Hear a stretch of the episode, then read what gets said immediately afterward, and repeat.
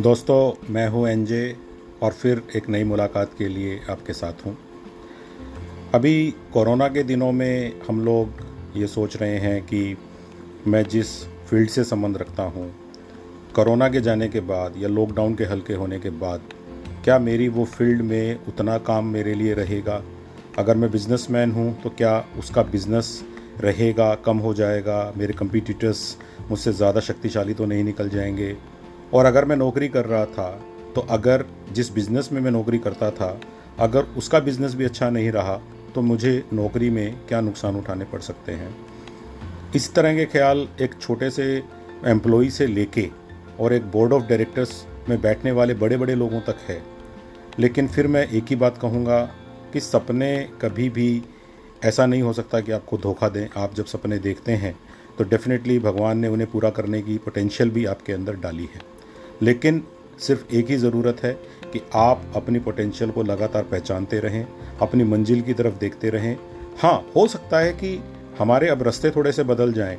अब हो सकता है कि हमें जिस सबसे ज़्यादा जिस टैलेंट या क्वालिफिकेशन पर भरोसा था, उससे डाइवर्ट होके भगवान की दी हुई किसी दूसरी नेमत से हमें ज़्यादा लाभ उठाना पड़े।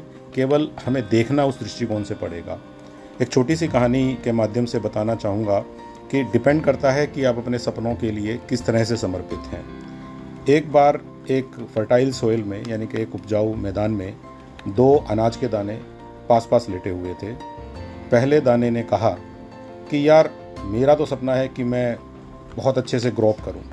मैं चाहता हूँ कि मैं अपनी जड़ें इस मैदान के अंदर गहरे तक धसा दूँ और उसके बाद एक स्प्राउट के रूप में मैं इस ग्राउंड से उठूं और उसके बाद मेरी कलियाँ जब मुस्कुराएँ तो किसान के चेहरे पर खुशी आए और आने वाले समय में जब सूरज की गर्मी मुझ पर पड़ेंगी और जब ओस की बूंदें सुबह सुबह मुझ पर आएँगी तो मुझे कितनी खुशी होगी और फिर मैं अनाज के रूप में इस दुनिया को उसका पेट भरने में मदद दूँगा।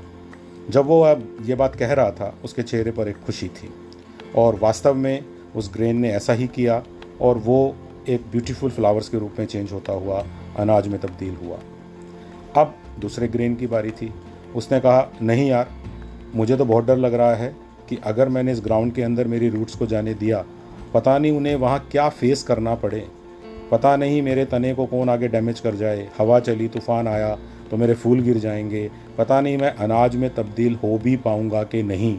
तो मैं तो वेट करता हूँ कि सेफ़ टाइम कब आएगा। अब ये आखिरी लाइन जो आपने सेकंड ग्रेन की सुनी, कि मैं तो वेट करूँगा कि सेफ़ टाइम कब आएगा।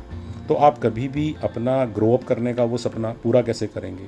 यही बात हम पे लागू होती है कि अगर हमने तय कर लिया है कि मुझे किसी भी सूरत में अपने फाइनल मिशन तक पहुँचना है और वो फाइनल मिशन है अपने परिवार को एक रिजनेबल अच्छी लाइवलीहुड देना और देश के पूरे विकास में किसी ना किसी तरीके से कंट्रीब्यूट करना।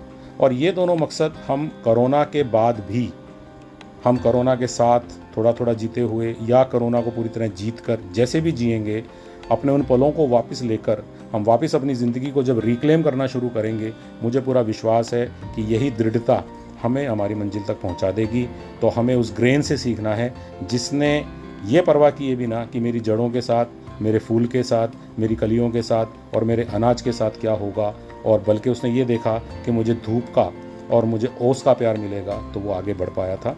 आप भी उसी तरह से अपनी सोच को रखेंगे और आगे बढ़ेंगे। ये मुझे पूरा विश्वास है। जय हिंद।